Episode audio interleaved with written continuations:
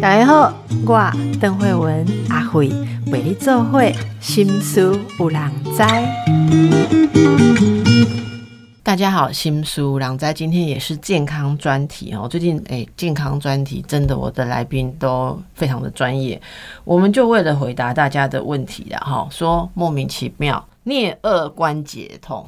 哎，这也是现代人很复杂、很很困扰的事情。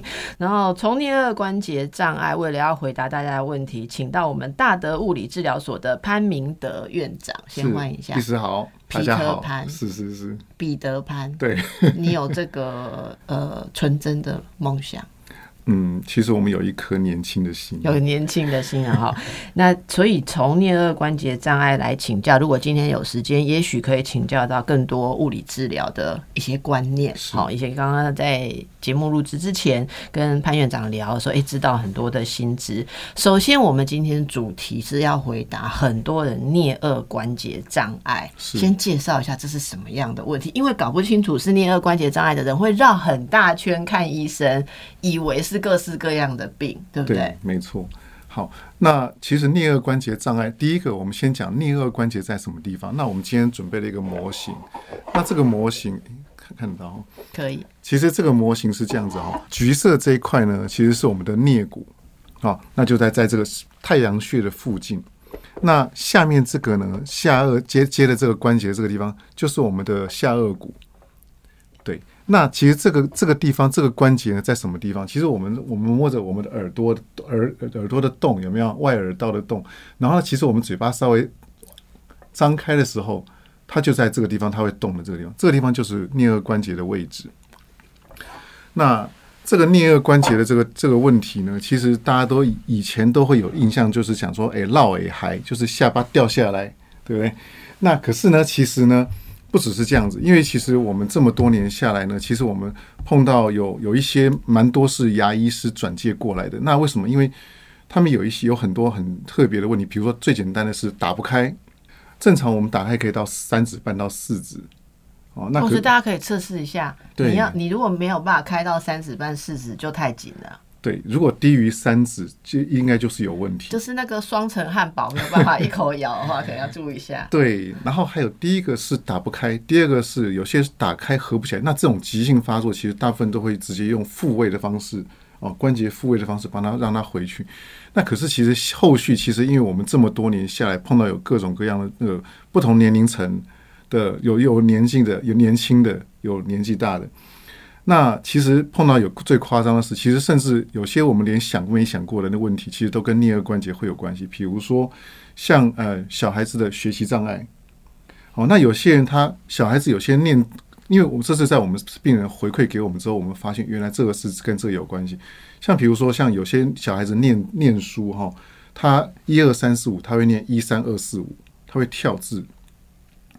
然后结果后来是我们治疗治疗其中一个病人，他他治疗到后来，他跟我们讲说，诶，他现在看字不会跳，我们才发现，而且他其实他跟我们讲说，他现在听人家讲话能够记得，诶，人家讲一二三四五，他可以记得一二三四五，他不然他以前人家跟他讲话，他只会记得一和五，所以回来我就觉得说，这个部分我觉得要跟大家分享是很多小孩子的学习障碍，如果能早点发现是跟这个有关系，而且及早处理的话，其实。很多小孩子的的人生可能会有一些不不一样的故事。那可以跟大家解释一下，为什么这这个会跟学习有关呢？其实第一个是我们在书里面大概有解释哈，就是说其实他呃，当这个我们全身的，我们主要是用一个筋膜学的方式去去探讨现在很多的呃很以前很难解决的问题。那在筋膜学上面，其实后来我们就发现说，我们头颈部它其实第一个是我们那个。我们第一第一颈椎跟第二颈椎附近呢，它跟我们全身的平衡跟协调是有关系的。那所以其实这我们在书里面有提到，说，比如比如说像运动员，比如说最简单，我们回家要搬东搬重的东西，有没有？要搬重的东西，我们会做一件事情，就是诶起不来怎么办？用力咬着牙齿把它抬起来。那为什么会出现这个动作？因为其实我们这我们在不不经意的情况下做出这个动作，实际上是。我们就做这个动作之后，用来稳定、用力去稳定我们第一颈椎跟第二颈椎，哦，然后让我们身上不会发，就是会比较好有协调和处理。那我知道，这大家一定有感觉。例如我做重训的时候，加重量的时候，教练常常会讲一句话，就是说那个咬牙切齿 他就会说，哎、要不要降一下？或者说咬牙切齿就是你，所以我就是开始对在稳定我自己的颈椎。哦，今天终于了解了，解答。对对对，是是，那所以其实回过头来就是讲说，我们中间有一群族群的人是因为重训，或是说刚刚开始重训，或是说有一些是，哎，我们手手上有一些是在专门就是健美比赛的，或是说各种各样比赛的运动员，他们其实也会碰到有颞颌关节的问题，哦，而且甚至这个问题呢会影响到他们运动的表现。OK，对，因为他小孩子是因为小孩子常常有有些是他哎，在不自不自觉的情况下，他其实呢，他比如姿势不好，或是说他有像像我们碰到最最常见的一个问题，就是有一个叫 torticollis，就叫斜颈症。是那这个斜颈症，它因为它在在妈妈肚子里面，它会有那就是那个嗯胎位不正的问题。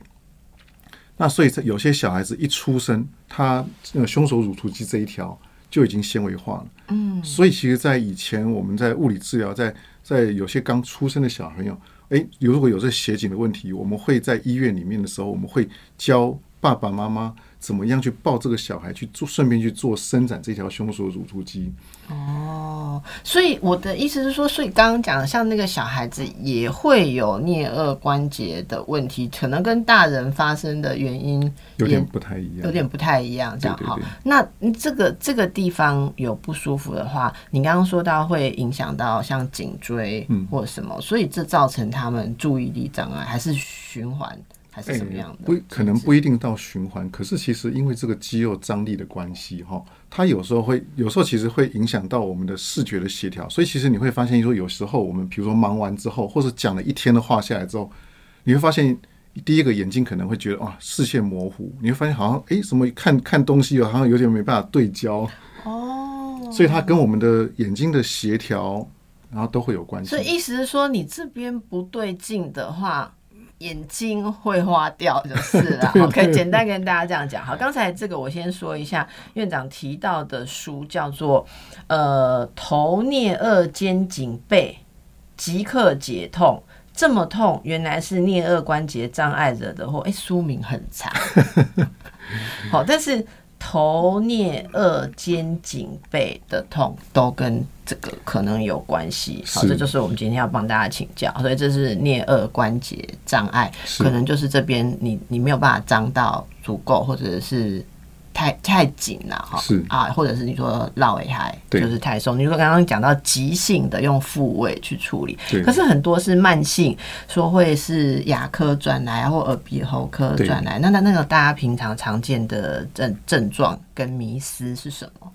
是这样子哦，我们那个有一些牙科医师他们会转过来，就是有第一个是他们呃有些打打不开，他没办法那个矫正跟植牙，哦，那有些是矫正矫正跟植牙之后呢，因为它会拉橡皮筋，所以它其实对这边会产生一个一个拉力，所以有些人他们是矫正过程，他诶他会有点酸，嗯，然后所以你看，所以有些人他那个诶，或是他因为他有一个固定器，所以他会改变我们那个下巴的或者嘴唇的形状，因为怕露出来，所以这个因为像这样用力的时候，像我们中间有一个提到说就是抿嘴。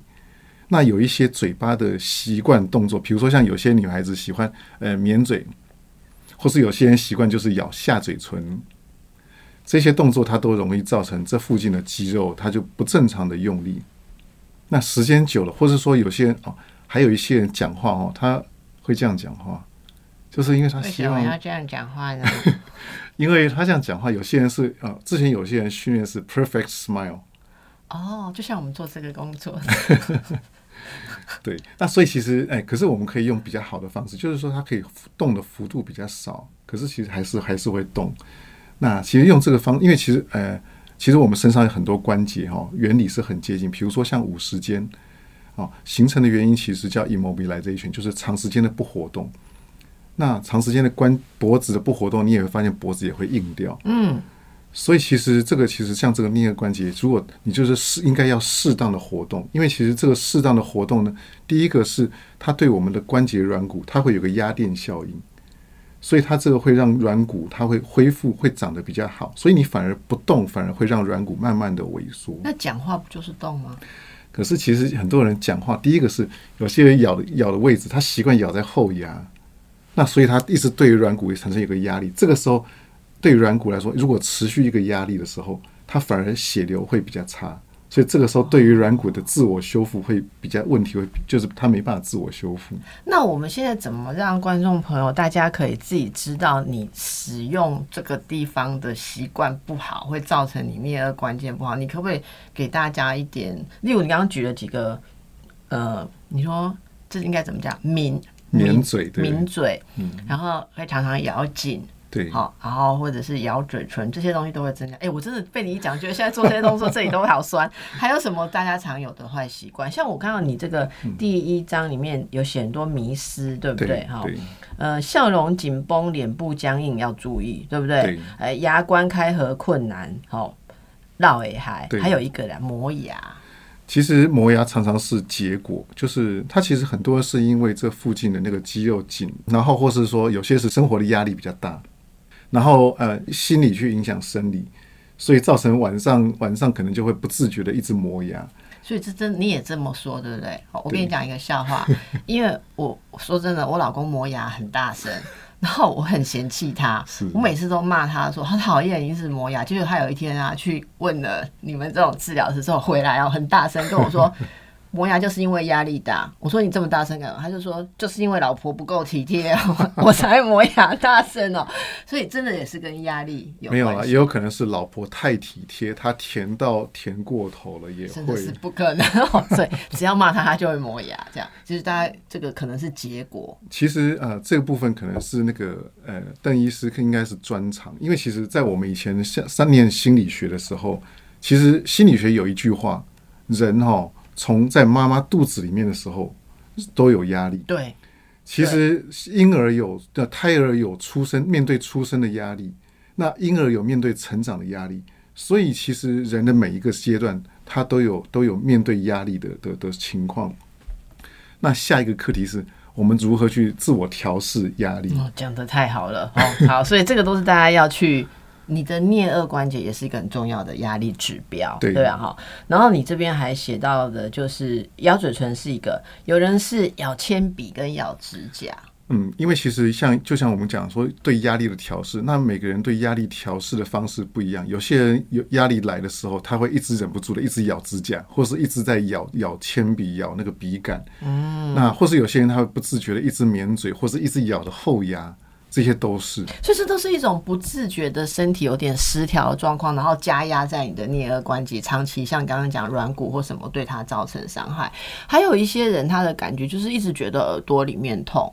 对吧？我我我有一阵子觉得耳朵里面痛，就去找我的耳鼻喉科医师学姐啊，然后才 聊了两句，她都还没做检查。他因为学姐见面就会聊一下最近的生活，她说：“哦，你最近这样生活，一定是颞颌关节。”但是她还是帮我做了整个耳鼻喉的检查，检查完果然就是叫我要回去调整这边的使用。好，所以这个大家真的要去留意一下。所以像这个这些问题，你你觉得发生的比率是不是很高？非常高。非常高，而且其实为什么会写这本书？因为其实这本书其实是我们治疗，因为治疗过的很多患者之后，呃，有些有些有应该讲说客户，因为有些治疗完了就已经不是患者了。等一下，为了颞颌关节痛去物理治疗所治疗，嗯，非常严重，非常多。而且其实有些是，呃，从最一开始我们治就是治疗一些比较复杂的。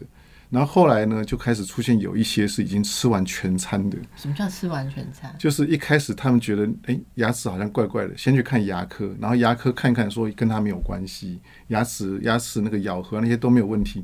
然后于是他，可是那就比如再去找，比如说，呃，有些去做针灸，然后做完针灸，哎，针灸就觉得嗯，好像效果也还好。然后再来就看到有些有最后有有几个患者是。其实已经已经跑去做口腔外科，已经做完关节镜、关节内冲洗，然后关节内注射玻尿酸。对，然后重点是打开打还是开只能开不到两指，还是打不开。那就是碰到这些患者来找我们之后，我们我们就会帮他处理。那现在这这几个患者，他们现在都可以吃牛肉面，都可以吃大汉堡了。做什么样的处理？我们等一下来请教。好，你刚刚你刚刚说到了一个也蛮专业，你说那个是什么关节内注射玻尿酸，玻尿酸，这个是口腔口腔外科口腔外科做的事情，可是做完了也没有帮助。就要看，其实很有些人他卡死了还是卡死，那所以有一些可能有帮助，可是会到会就是会来找我们，通常都是因为 就是效果不是那么理理。不好意思，问一下本科的问题啊，这中间的环节不用去精神科一下吗？呃，他们可能有已经已经有去过，因为其实中间据我所知，他们自己有有在出就来刚来刚开始出诊的时候，已经讲说他们有在吃那个身心科抗焦虑药，对但也不见得有效，对不对？他们觉得效果比较就是不不够那么理想，所以他们想要看能不能有更更好的解更决方。针对问题的治疗方法好，所以等一下，呃，大家先自己开合一下，看有没有三指半哈，还是你有没有刚刚讲的那些症状？等一下我们来请教院长，快速检测的方法跟到底什么样的治疗是有效的？是请问有什么快速检测自己有没有颞颌关节障碍的方法？这个在书里面第二章有介绍一个这个检测，是，那那其实我们在书里面第二章呢有介绍一个量表，那这个量表呢其实总共有十个选项，那这个十个选项呢，其实我们大概可以简单大概来分享一下。其实第一个是你会第一个你会不会发现说有时候嘴巴会张不太开？那第二个是，诶，下颚哈能不能很顺畅的左右两边轻轻的左右两边移动？那第三个样左右移动。对对对，比如说像我们吃东西，诶，有时候往左边咬，有时候往右边咬。那有时候你会发现，诶，有时候下颚是不是会不会觉得往左边、右右边咬，比如只能咬左边，右边好像没办法过去。诶，那这个其实也是。那第三个可能就是说，咀嚼的时候呢，他会不会觉得会呃疼痛，然后或者说没有那么疼痛，他会觉得很累。比如说吃完一口饭，会觉得哇，嘴巴好酸。嗯，那第四个部分就是说，有时候是不是会有偏头痛或是头痛的问题啊？或那这个是频率看多少？然后再来呢，就是会不会觉得肩膀或是脖子会僵硬？然后再来呢，就是说，哎，你注意看看，说你的这个刚才我们讲在耳朵的那个耳朵的孔有没有？它这个颞颌关节的附近，或是说有些人会常，有些人会觉得说，喉耳朵里面会觉得好像刺痛，或者耳朵里面痛痛的。刚才跟邓邓医师刚才描述的是，有时候就觉得莫名其妙，哎，是不是耳朵里面觉得好像突然会痛一下？那第七个就是说，有时候嘴巴打开的时候，会不会有那种咔咔的声音？或者有些是打开没有，有时候是关起来有。那有时候是打开关起来都有啊，你看一下有没有这样的声音。那再第八个就是说，有些人会有有没有注意到，比如说，哎，不一定你会知道，可是有可能你的你的哎家人会不会跟你讲说，哎，有没有半夜磨牙的习惯？然后第九个部分就是说，呃，牙齿哈，你的上下左右它的咬合是不是歪一边？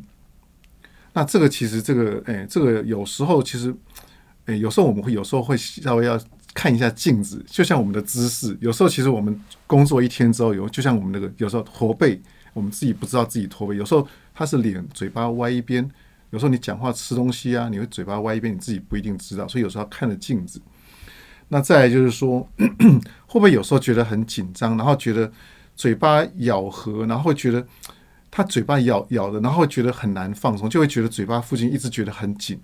好，那这个这个就是这个十个常见的量表。我跟你讲，我觉得啊，特别 紧，一定很多人都发现说，我就是应该很多。嗯，它这个其实就是第一个是跟邓医师有关系，这个它其实这个相对来说反应也是跟一些心理，虽然刚才讲就是呃晚上磨牙，它有时候跟呃心理的压力有一些关系。比如说像有时候觉得觉得牙关紧咬，然后觉得哎有时候觉得哎忙完之后发现哇要吃东西，发现嘴巴打开好像很酸。哎，这个也是。你知道我曾经看过一位病人，后来转介去确定说其实是颞颌关节的问题。你知道他是从什么事情发现的吗？因为他每次去做健康检查的时候，医生就会教他说要多吃蔬菜，然后他每次都有一个很奇怪的抱怨，说他没有办法吃蔬菜。你知道蔬菜有纤维，所以要有一点咀嚼。他说他就跟医生说，所有他所有要咀嚼的东西他都不行，他吃的都是软烂的食物。然后医生说，以你的年纪跟你的牙口这样子很不合理。你的牙齿全部都在，你为什么会都只能吃软烂，很像老人家在吃的东西？对，然后那个。反正他就是跟医生每次就在 argue 吃什么吃什么时候，医生就跟他说：“你就是要去检查，你为什么不能好好的咬东西？因为他讲的太像心理疾病，就先找来我这边。可我觉得我真的很少听过人因为什么心理妄想，然后幻想自己不能咬东西。那那因为我就说，我们常常有这种这边压力比较大的人都有这边紧张同学。我说会不会你？我只是提了一下，说会不会你的咀嚼？关节什么有关，然后就去找专业评估，哎，后来就好了啊。好了，他现在什么都可以咬，他也可以吃牛排，可以咬很久。他就说，他每次都会说，以前那种不能咬，其实是一个很重要的症状。如果大家有这个的话，我觉得这常常是一个开端。而且有时候其实就像呃邓医师的专业，其实有时候是生理跟心理会互相影响。就是说有时候嘴巴就是没办法咬东西，你会觉得焦虑或是忧郁。那甚至有些人膝盖痛哦，腰痛哦，你会觉得每天好像都都呃那个什么呃，求那个就是生不如死那种感觉，生不如死啊！因为他说他会觉得说他连咬东西都不行，嗯，对。好，所以这个提供给大家检测，可以在书里面看到一些细节。那在书里面你也提供了，呃，除了说要一定到物理治疗所去找你们来做处理之外，有有先可以试一些。呃，改善疼痛的治疗技巧，可不可以跟我们分享一两个技巧或是练习？好，让大家先先可以有一些缓解。好，如果他第一个是，如果你呃，如果是当然，如果是急性掉下来合不起来，那当然赶快要去找人，找看牙医师，或者找那个物理治疗师，或者找骨科医师，可能都可以帮忙把它复位。那 那如果是只是单纯就是嘴巴紧，或者是附近很疼痛的话，其实我很多人都会直觉的就是去揉，可是去揉这件事情，其实就是要有时候要把手忍住，因为其实有时候不要揉哦，对，因为我们觉得说肌肉紧紧的，不就是按摩它吗？因为有时候它肌肉已经在痉挛的时候，你它已经很僵硬了，对不对？你有时候去用用力去揉它的时候，它很容易造成肌肉肌肉发炎。那肌肉一旦发炎，其实照教科书上来讲，肌肉一旦发炎，其实常常需要一到四周才会完全好。那然后再来就是说，它其实有时候其实会有些人会觉得说，嗯，热敷它会比较舒服，其实也可以试试看热敷。有些人对热，因为热敷可以用来止痛。那可是其实像如果真的，比如说像像我们在治疗，我们比较多建议就是冰敷。那冰敷，你奶奶讲的麻烦，哎，我有听，我是被热敷还是冰敷？因为很简单，热敷可以用来止痛，痛的时候热敷，哎，热敷、冰敷都可以选择。那其实冰敷的话，它是可以消炎跟止痛，就是说，如果它有轻微的发炎，因为有时候就像我们刚才讲，它有时候关节卡住一阵子，它可能会造成，比如说周围的组织可能会轻微有点轻微发炎。那这个时候，我们除了不建议去揉它之外，我们会建议就是说，可以可以的话，稍微冰敷，也许对他来说，也许止痛跟消炎的效果也不错。所以热敷跟冰敷要看那时候状况交替的，嗯，来判断选用。对，不过其实原则上，如果不要太，就是热敷也不要太热，对，那冰敷当然也要小心冻伤。这个热跟热敷小心烫伤是一样的。那结论要热还是要冷，还是要去问你们啊？自己还是很难确定。其实如果要选择的话，我会觉得啦，哈，冰敷是比较安全的，因为热敷如果它有里面有发炎的话，热敷它有可能会让局部稍微肿。就像我们讲急性发炎期你是不能热敷。对对对，尤其是突然卡住那个时候，它有可能会就是造成周围的组有一些组织会轻微的发炎。好。对，了解，对对对。那还有什么有效的可以快点缓解？还有就是说，像我们从书里面有介绍几个伸展，哦，那这个伸有几个伸展其实是比较，我觉得蛮实用的。那跟各位分享一下。那那其实像呃伸展的话，其实有一个，我我个人觉得我我蛮喜欢这样的伸展的，就是说有时候我们看看电脑那。呃，有时候这个看电脑久了，或者或者有时候其实，诶，打电脑啊，哦，写字啊，开车啊，久了之后，其实我们这个有一个伸展，我觉得蛮有帮蛮有帮助的。就是说，我们那个先我们先坐直嘛，对不对？然后呢，呃，有再有个很标准的动作，就是我们要稍微收下巴，下巴不要伸太长，是轻轻的往回收。然后呢，其实我们会用一只手一两只手指头轻轻的扶着下巴，是提醒我们哈，那个下巴不要突出去。然后再来，我们脸转向大概四十五度的方向，然后呢，再来这个手哈，就轻轻的扶在我们的后脑勺，然后呢，往四十五度的方向呢，用你的手的重量轻轻的往下带。那这个过程，那个这个扶住下巴的手轻轻的扶着就好。那这是提醒我们下巴不要往前推。那在肌肉生理学上来说，哈，好舒服哦。对，其实很舒服，这个这个非常非常舒适。那在肌肉生理学上来说，哦，哎，这个伸展呢，这种我们称为被动式伸展。那这种被动式伸展，其实要大概多久才会够呢？其实一般来说，大概要一分钟。为什么？因为肌肉生理学上呢，我们给一个肌肉固定和拉力，三十秒之后，肌肉才会开始开始放松。所以我们希望就是能够，呃，拉到那伸展到大概一分钟，它是比较有效的。那哎，我们有跟跟各位分享，就是我们有几个已经 我们的固定的客人，或者他们其实有时候肩膀也会紧。那其实他们跟我们分享，就是说他们其实后来自己就定闹钟，每一个小时，因为有时候我们看电脑，有时候一一一忙就是三个小时、两个小时。那他们其实跟我都我都不断的跟他们讲，四十分钟到一个小时，你要设个 timer。那要起来上个厕所，喝个水。为什么？因为其实有时候我们喝忙一整天哦，喝水也不够。对，那喝水对我们身体的代谢其实非常非常重要，所以其实 OK 就是一招，这个喝水起来上厕所，那其实对我们的身体来说是很有帮助的。嗯嗯，然后也不会让我们固定一个姿势那么久。那其实，因为其实现在比较新的研究是，呃，固定一个姿势，就算再好的姿势，四十分钟左右开始呢，我们的筋膜会开始脱水，叫 dehydration，就是开始脱水。那于是呢，筋膜一层跟一层之间的滑动就会比较比较比较不不太顺畅。然后它就在这这个这个过程叫 condensity，然后再过一再如果再不动。几个小时之后开始就会有些有些组织会开始进行 fibrosis，叫纤维化。那一旦进入纤维化之后，它要再松开，会要花更多的时间。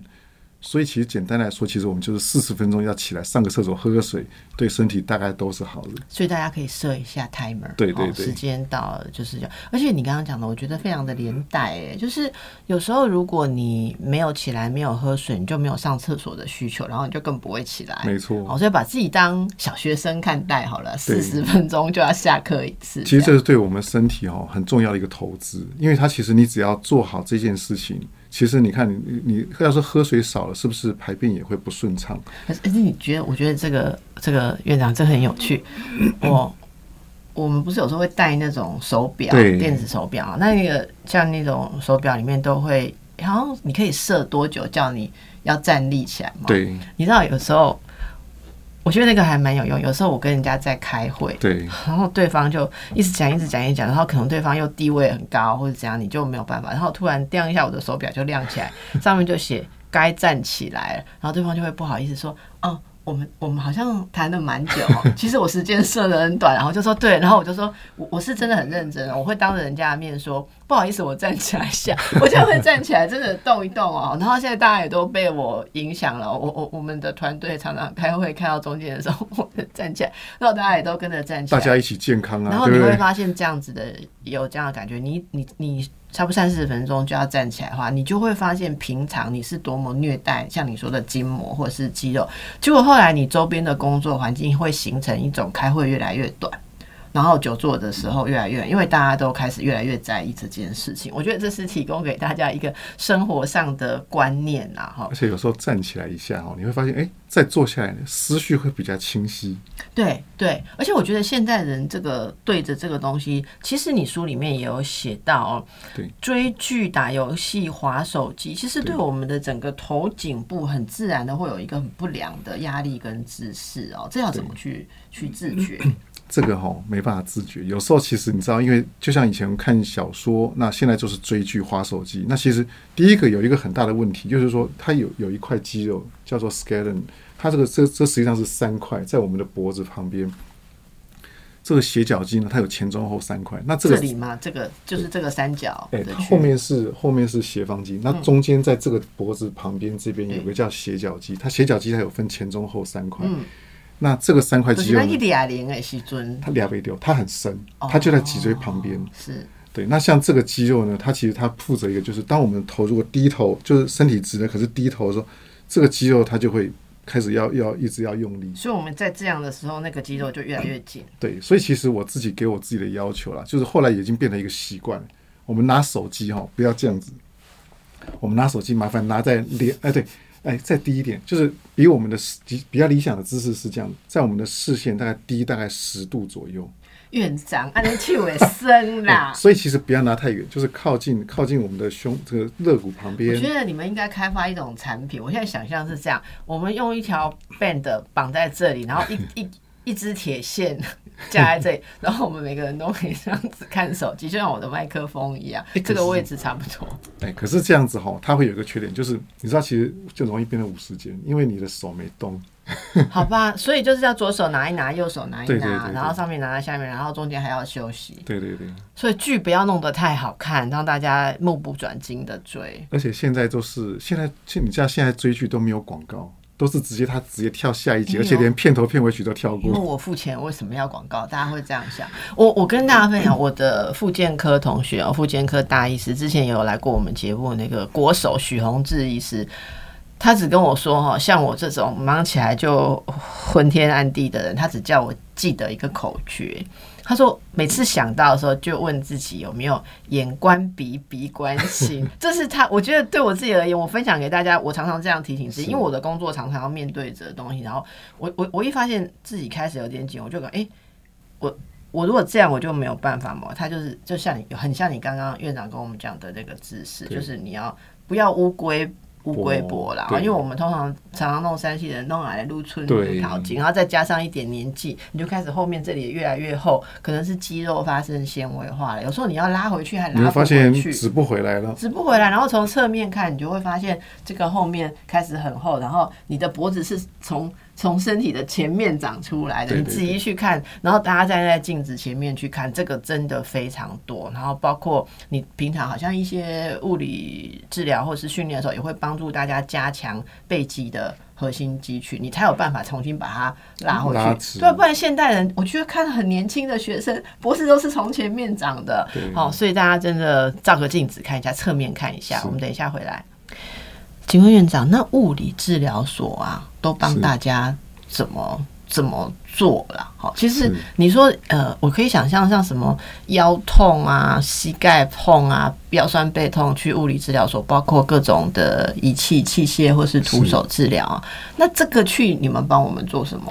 哦，这个其实也是一样，用一样的原理。基本上，如果是呃有些比较不是那么严重的，那其实以前我们都会用徒手，那就用筋膜进进去把那个筋膜松开。可以把这里面的筋膜松，对对所以你就是在我这边一直按，可是你叫我自己不能按摩，可是你们按就可以。哎，没有，其实它是用，它是等于说做筋膜放松。哦那可是如果它不乱按，对，那可是因为其实最近碰到的，就是会呃有些越来越复杂的客人哦，或者是客户，那所以其实像这种情况，我们会直接用聚焦式的震波，聚焦式的震波，对，聚焦式的体外是什么？它以前啊，它这个叫聚焦式的体外震波。那这个它这以前呢，它这个他们是用来打肾结石的，嗯嗯，震波嘛，对，碎石，碎石头。那可是后来呢，它德国原厂他们就把能量调低，那专门用来解决肌肉骨骼的问题。那它打下去，肌肉骨骼里面没有石头，它是要打开我们纤维化。它第一个是肌肉，如果它紧了或是纤维化了，它可以把它松开。然后还有或者说它以前有受伤的话，它有些有些轻微的粘连，它可以帮它把轻微的粘连把它松开。哦，这是要用台语解释比较清楚，就是你眼刚刚在九头的时候，我在用本来在拍结焦的物件震波，就给你拍一下，但是因为你不是真的变石头，所以强度低一点。我这样有没有很接地气的解释啊？大概让了解，这个就是那个聚焦式的震波，是可以解决你某些肌肉纤纤维化或者而且它这种哦比较特别，就是说它因为它是聚焦式的，哦，相对来说就是比较安全，因为它聚焦在我们要的深度。然后他，然后再来就是说，他第一个，有些人会想说，那他打到骨头啊，那体因为这边靠近那个头部啊，对，那其实他第一个，他碰到骨头会被骨头吸收掉，所以它是非常安全的。哦，不会把你的骨头当结石给它打碎，不会。而且其实还特别的是，像这个，哎、这种这种，我觉得蛮蛮有帮助的。像它可以解决以前以前我们在骨科或是或者复健科上碰到有一些很复杂，比如说像有些人骨折之后，或是有些骨头裂掉，好，那它它可能叫做叫做就裂掉之后它就不长了，叫做 non union 或者 mal union。对，那像这种不良，对骨折之后愈合不良，那像这种呢，其实我们用聚焦式的震波打呢，它会让它重新愈合。哦，是好，所以更多关于这个颞颌关节的问题，其实大家可以在书里面得到很多的建议。因为书里面有很多治疗成功的案例，而且我注意到有趣的是，是这些案例啊，您都不都是就是不是只有讲他颞颌关节哦，几乎都有牵涉到他的生活层面，让大家知道他是怎么发生。像这里面有金融业重度电脑使用者的案例，对还有年轻小资女孩。好，对，那还有这个，例如说个性比较内向的小学生发生什么问题，也有年年老族退休老师造成听力下降的，因为颞颌关节，还有年轻漂亮女生的失眠族是睡姿不良的，然后这个就是刚刚你看。我都还没问，你就已经写在书里了。睡着后震耳欲聋，男性打鼾族。诶，我一定要念一下，你写的真的太妙了。睡着后震耳欲聋，男性打鼾族，轰天雷打呼声影响夫妻关系。物理诊疗之后，大幅降低睡觉的噪音哦。小两口从冷战分房到开心圆房。我跟你讲，这句话念完，等一下你电话接不完了哈。对，但是真的是有这个问题。还有你刚刚说热爱健身的运动组是重训过后引起的，对，好，还有经常讲话的教师。我觉得我的问题可能我们会这样，可能我们这个行业讲话真的讲太多，都会。然后还有就是，就是我们这我们这种可以称为叫做 vocal hygiene，或者说我们嘴巴使用的习惯啊，那这个其实这个都都都会有都会有影响。使用的习惯就像刚刚你说的，可能要平均啊，不要有抿啊或紧缩这些动作。所以像您说话的时候是有特别练过的，是可以解释一下那个秘诀在哪里？简单来说哈，其实哎，我们看哎好。简单来说，其实我们就尽量让它恢复到理想的它的位置。那其实当我们用力咬咬在后牙的时候，其实你会发现，其实你会发现啊，如果照着镜子看，它第一个会变得方脸。那为什么？因为咀嚼肌会越来越发达。然后再就是说，它那个它它会稍微往后，因为其实我们咬得到后牙，其实咬不到前牙。所以其实相对来说，你会你会稍微注意一下，看看说，哎，你这个你现在是习惯咬在后牙，那是不是就是哎，它就是。这种习惯就是比较容易造成肌肉比较容易僵硬，比较。那我们要把它放开、松开，这样。对，那就如果你注，如果你在家里面注意到你是咬紧的，那就尽量就先放开，原地放开一点点就好了，不用放开很远。因为 你知道这个，这个我我我跟你说，我我知道的秘诀是什么？对，其实以前好，比方我们面对镜头的时候，哈，呃，比较专业的导播其实会给我们一些建议，是，好像。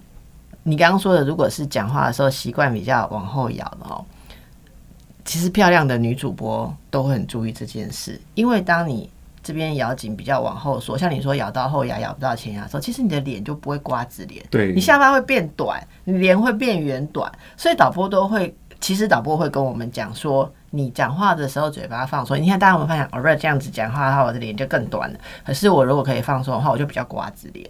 所以这个就是大家可以看着镜子，对不对？自己可以去了解。可是有些人你没有想到，我想以院长的专业，大概你一看人讲话的状态，马上知道说你这个有问题哈。这才这个大家真的可以录起来，我觉得也可以录起来。而且很特别的是，我们跟跟那个跟邓医师分享，其实我们曾经就有一个，她是也是小女生。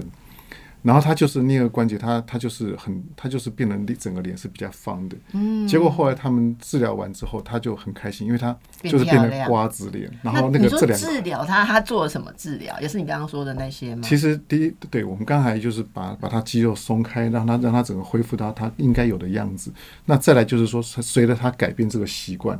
这边本来方脸的那个肌，那个咀嚼肌啊，它会慢慢就是恢复到正常的样子。所以他自己怎么改变习惯？哎，我们先把它先松开之后，它就可以，它就会要维持，尽量维持比较好的。他有打正坡吗？都有，都有，都有。哦，哎，这个我知道。大家如果还有脸两边脸不平均的也很多嘛，哈。好，呃，所以这个没想到越讲越多。除了颞颌关节跟疼痛、跟睡觉、夫妻能不能圆房也有关，跟小学生读书注意力有关。好，然后跟你自己的呃样子，好，还有整个延续到你身体其他部分，其实都有很多的关系。这个颞颌关节应该是行鼠郎在第一次谈，我们很多身体的议题，我们都会重复的谈。我真的那天看到你的书，觉得说，哎，颞颌关节我怎么还没有谈到过？而且真的，我相信我们周边很多现代人都有这个问题。更多的知识，请大家来参考我们潘明德院长所写的书。